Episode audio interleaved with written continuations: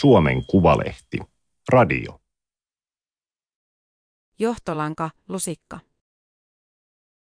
Näillä mättäillä neuvostopartisaanit sieppasivat 10 lapsen isän kesällä 1944.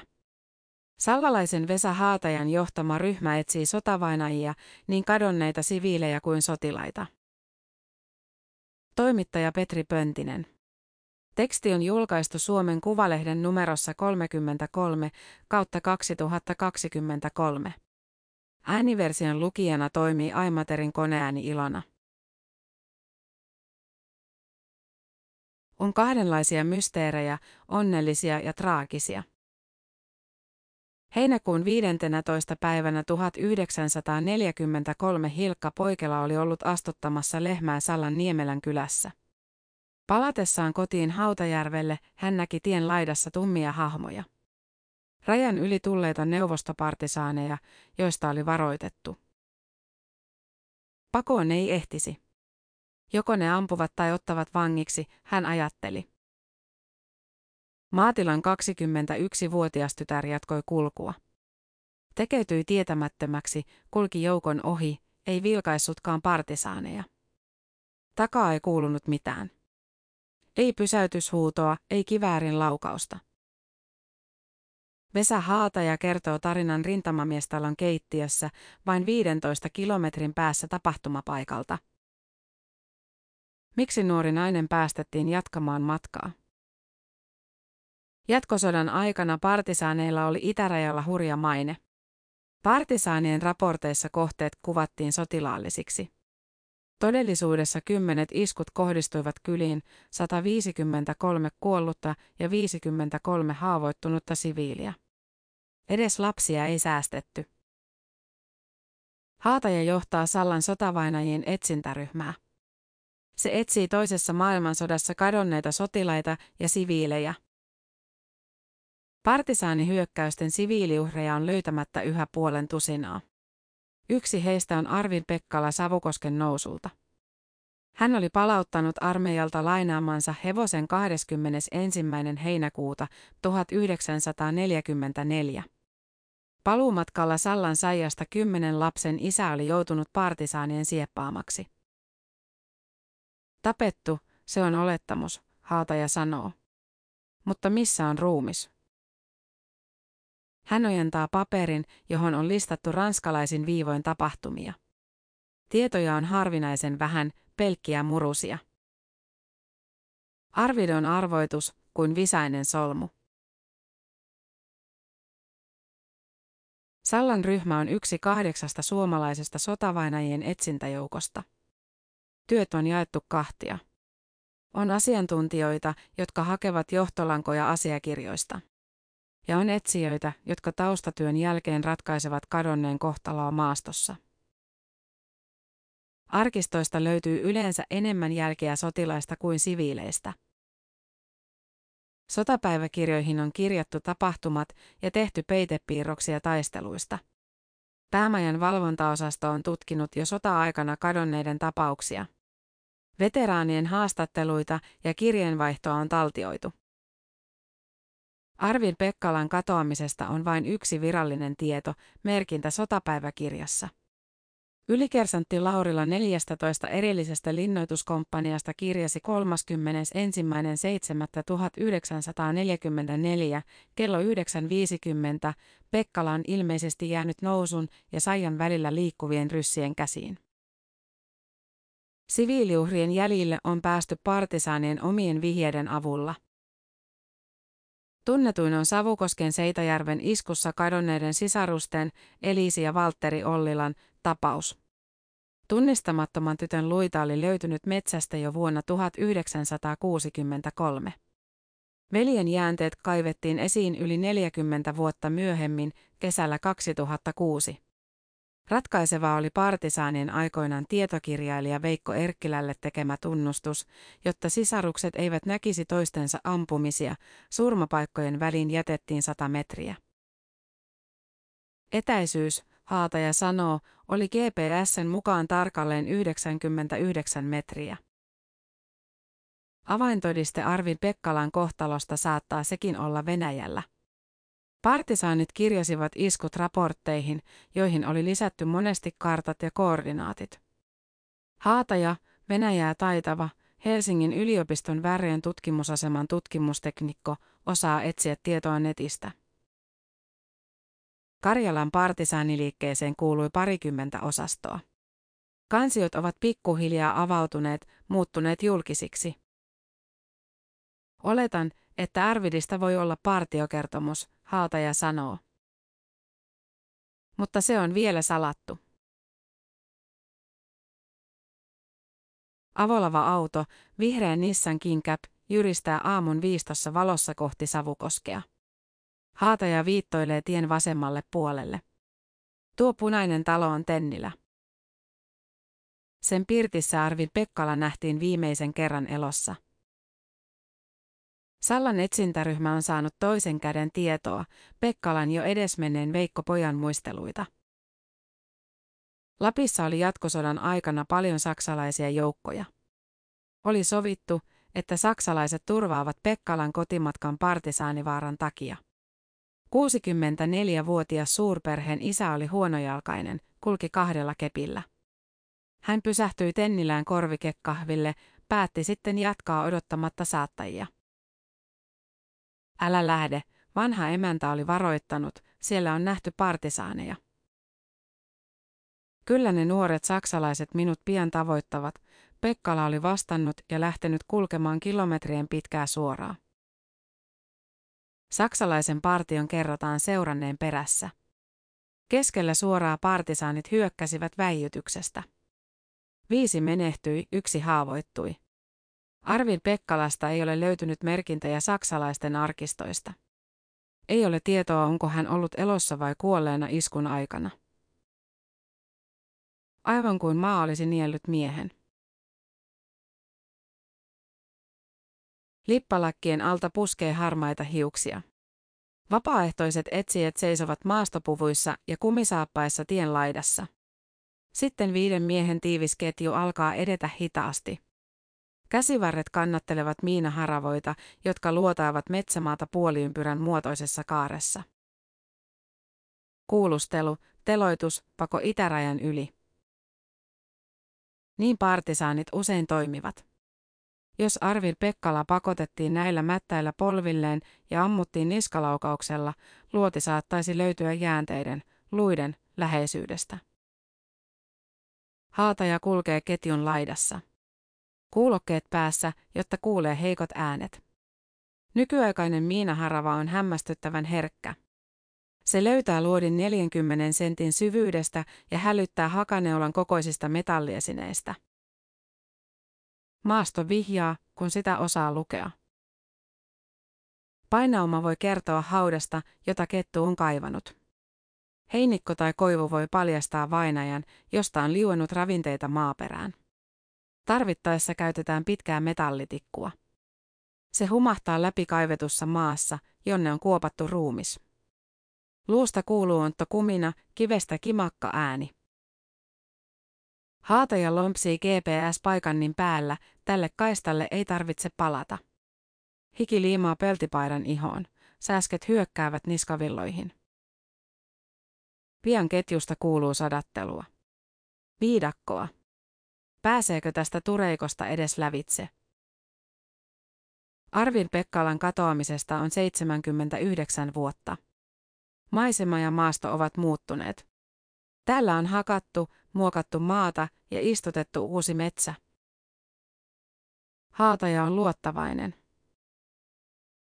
Jos Arvidin jäänteet ovat jääneet kynnettäessä käännöksen alle, kyllä ne sieltä löytyvät. Päivän edetessä miinaharavat alkavat vinkua. Kangasturpeeseen ja sen alle kivennäismaahan on piiloutunut historian kerroksia. Rautalankaa ja nauloja, luultavasti poroaidasta. Reen jalas ja vanha-alkon viinapullon korkki, ehkä Savotasta sotien jälkeen. Vaijerin liitin ja öljysuodatin, varmasti nykyaikaisesta metsätyökoneesta. Väärät hälytykset työllistävät. Paljon voi päätellä miinaharavan ilmoittamasta tunnisteesta, ID-luvusta. Pätärauta on 30-35, sitä ei kannata välttämättä kaivaa ylös. Äkkiä miinaharava ulvahtaa äänekkäästi.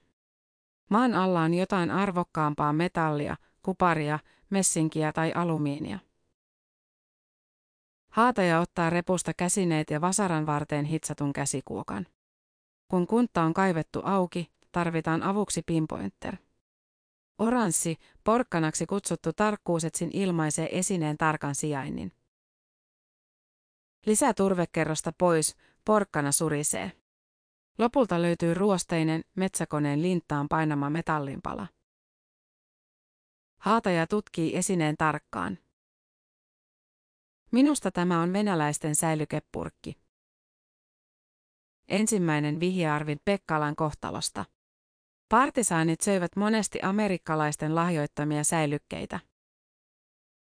Amerikkalaisissa purkeissa oli juuri tällaista parempaa metallia. Juomatauko pidetään rämeen reunassa. Hilla on kypsynyt kullankeltaiseksi, marja sulaa suussa. Mielikuvitus laukkaa mysteerin äärellä. Voisivatko Arvidin jäänteet löytyä sittenkin maantien toiselta puolelta, syvästä lammesta? Vai edessä aukealta jänkältä? Maaperä vaikuttaa, miten vainaja säilyy. Happamassa maassa luut hapertuvat nopeimmin. Hiekasta on kaivettu luiden lisäksi nahkasaappaiden pohja, jopa varsia ja nauhoja. Hapettomista suohaudoista on löydetty sodanaikaisia ruumiita, joissa on ollut vielä lihaskudosta jäljellä. Vai olisiko Arvid kuljetettu suolle ja viety rajan yli Neuvostoliittoon?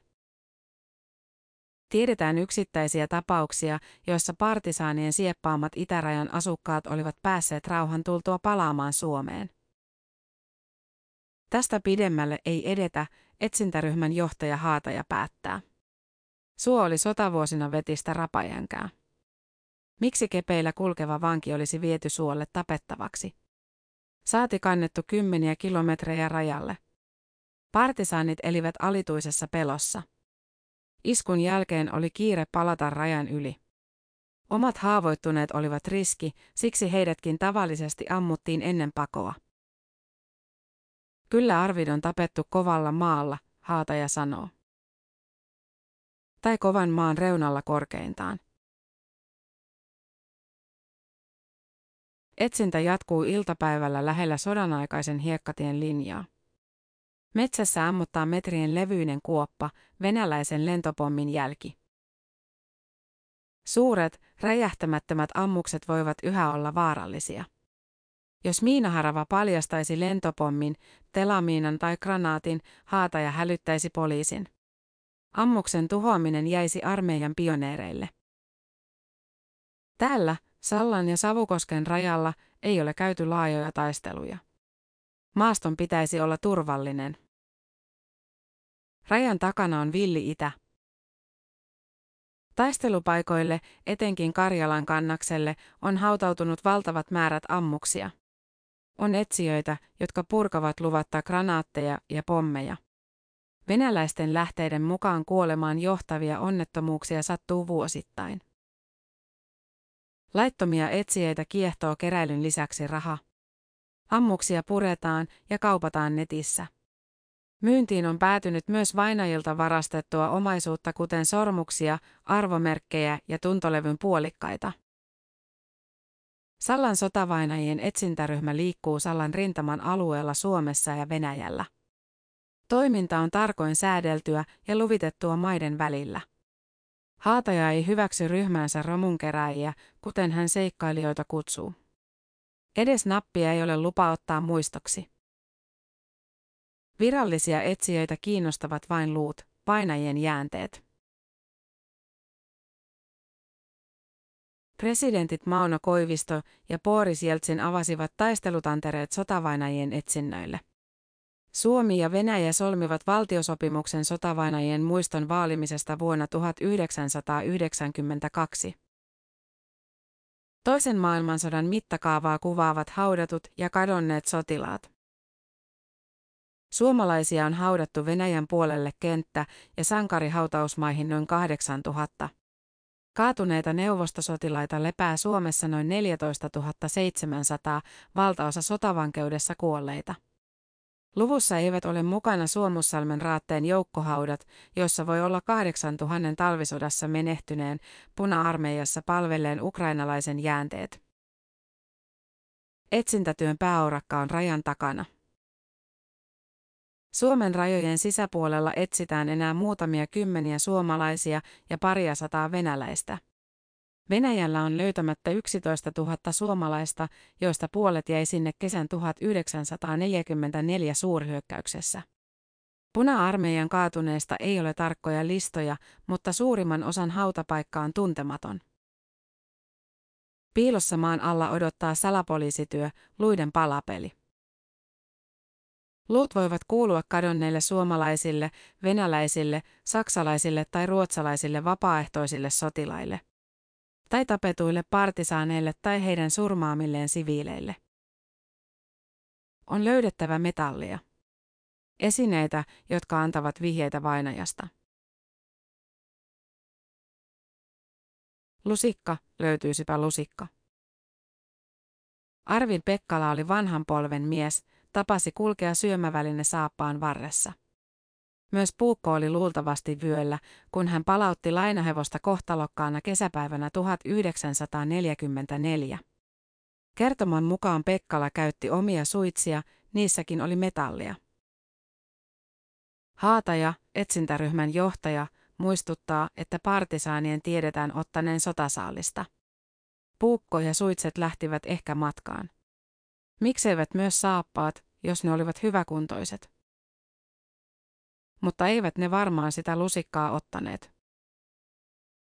Miinaharava hälyttää varmasti lusikasta.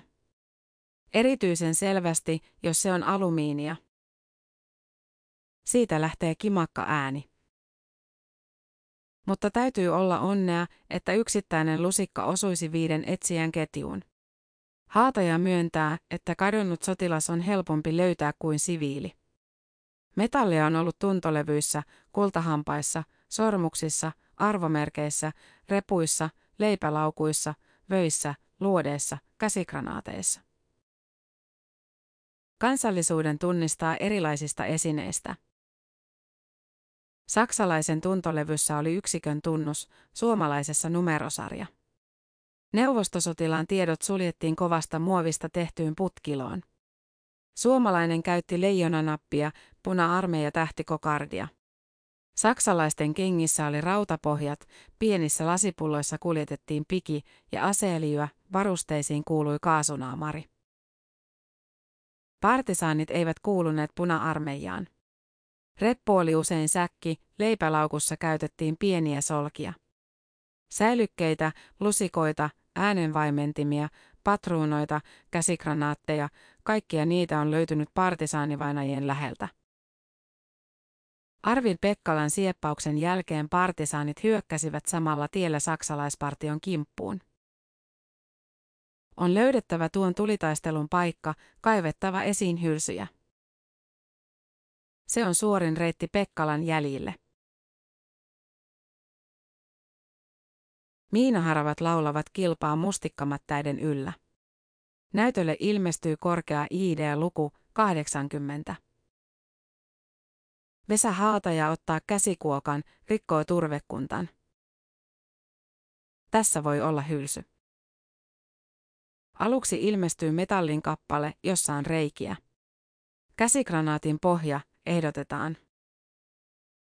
Liian paksu, Haataja sanoo. Pian löytyy kourallinen hylsyä.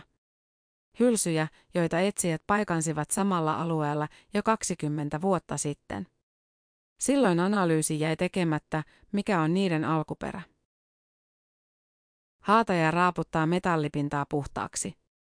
VPT, valtion patruunatehdas. Suomalaisia, ehkä partisaanien sotasaalista. Sitten on hylsyjä, joissa on erilainen kantaleima, 37. Luku kertoo valmistusvuoden. Venäläisiä, Haataja sanoo. Se luku on tässä hylsyn viisteessä. Uudet miinaharavat näyttävät myös metallin laadun. Haataja kuljettaa antennia hylsyjen päällä. PPT-hylsyt antavat selvästi suuremman luvun. Testi vahvistaa arvion, numerolla varustetut hylsyt ovat venäläisiä. Niissä on enemmän rautaa, vähemmän parempaa kuparia ja messinkiä. Tässä se on, lähellä etsijöiden makkaranpaista paikkaa, partisaanien ja saksalaisten oletettu taistelupaikka. Polkua pitkin Maltiojoelle, sen jälkeen Vaarojen yli Venäjälle. Niin partisaanit ovat todennäköisesti paenneet iskun jälkeen. Haataja uskoo, että Pekkalan jäänteet löytyvät polun läheisyydestä. Tänään reittiä ei voi tutkia, sillä alueelle ei ole maanomistajan etsintälupaa. Luut saattavat löytyä sammaleen ja kovan maan rajalta vain 10-15 sentin syvyydestä. Partisaanit eivät haudanneet uhrejaan. Arvid on varmaan jätetty kuusenpersukseen. Ei ole peitetty mitenkään. Vuosikymmenien mittaan myyrät ovat voineet kaluta luita, ketut ja ahmat kuljettaa paikasta toiseen. Jotain on luultavasti jäljellä, Haataja sanoo. Enimmillään Sallan etsintäryhmä on löytänyt yhdestä vainajasta 50 luuta, joskus vain pääkallon. Jos jäänteitä löytyy, poliisi päättää siviilin kohdalla, jatkavatko työtä viranomaiset vai etsintäryhmä. Haatajalla on repussa poliisin eristysnauhaa, suojakäsineet, seula, kamera, muistiinpanovälineet ja ruumispussi. Alustavasti vainajan voisi tunnistaa maastossa, jos reisiluu on tallessa.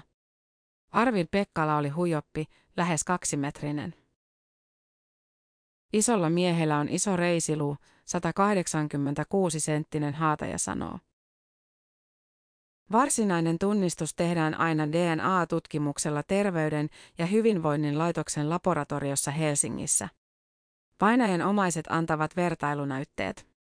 Varmimman vahvistuksen antaa äitilinja, äidiltä periytyvä mitokondrio-DNA säilyy luussa paremmin kuin toinen tunniste, isän Y-kromosomi. Venäjältä on tuotu noin 1600 suomalaisen sotilaan jäänteet. Joka neljäs, 424, on tunnistettu DNAn avulla. Tuore tapaus on Viipurin lähistöltä löydetty korsu, jossa oli 31 suomalaisen jäänteet. Sillä alueella kadonneet on kartoitettu, sukulaisilta otettu näytteet. Tunnistus kestää 2 vuotta. Vasta sen jälkeen vainajat voidaan haudata pienissä valkoisissa arkuissa, tunnistetut omaan kirkkomaahan, tunnistamattomat Lappeenrannan yhteishautaan. Jos Arvid Pekkala löytyy, hänelle on varattu paikka sukuhaudasta Savukoskella. Suomalaiset sotavainajien etsintäryhmät eivät jalkaudu tänä kesänä Venäjälle. Turvallisuussyistä, sanoo eversti EVP Pertti Suominen, sotavainajien muiston vaalimisyhdistyksen puheenjohtaja. Venäjä, joka käy hyökkäyssotaa Ukrainassa, on julistanut Suomen epäystävälliseksi maaksi. Yhdistys ei ota riskiä, että etsijät joutuvat kuulusteltaviksi tai pidätetyiksi.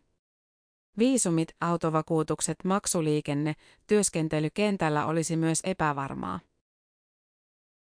Suomisen johtama yhdistys sopii etsinnöistä venäläisen Vojennyi Memorialin kanssa.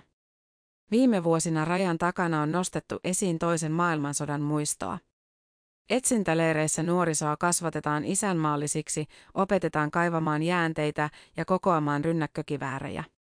Venäjälle on organisoitu laaja sotavainajien etsintäliike ja puolustusministeriön on perustettu 90. erillinen etsintäpataljoona. Venäjän suurlähetystö on esittänyt etsintäpyyntöjä myös Suomessa. Pyyntöihin on vastattu myönteisesti. Totta kai, Suominen sanoo, ei ole ollut mitään syytä asettaa esteitä. Aluksi korona, nyt sota. Suomalaiset etsijät eivät ole päässeet Venäjälle 4 kesään. Jokainen vuosi on menetetty vuosi. Luut haurastuvat ja katoavat. Jatkosodasta kuulun Siiränmäen taistelupaikan sorasta on rakennettu moottoriteitä. Venäläiset jatkavat kaivauksia rajan takana. Tosin osa etsijöistä on paennut maasta, osa lähtenyt rintamalle.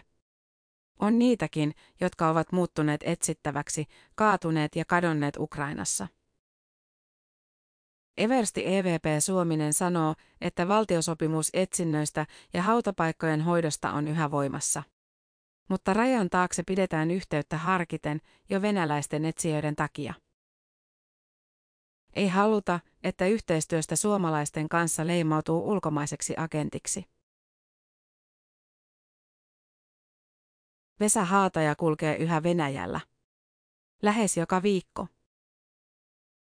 Kesäkuussa hän oli raivaamassa 3 etsijän kanssa Sallan sankarivainajien hautausmaata, joka sijaitsee luovutetulla alueella Venäjän rajavyöhykkeellä.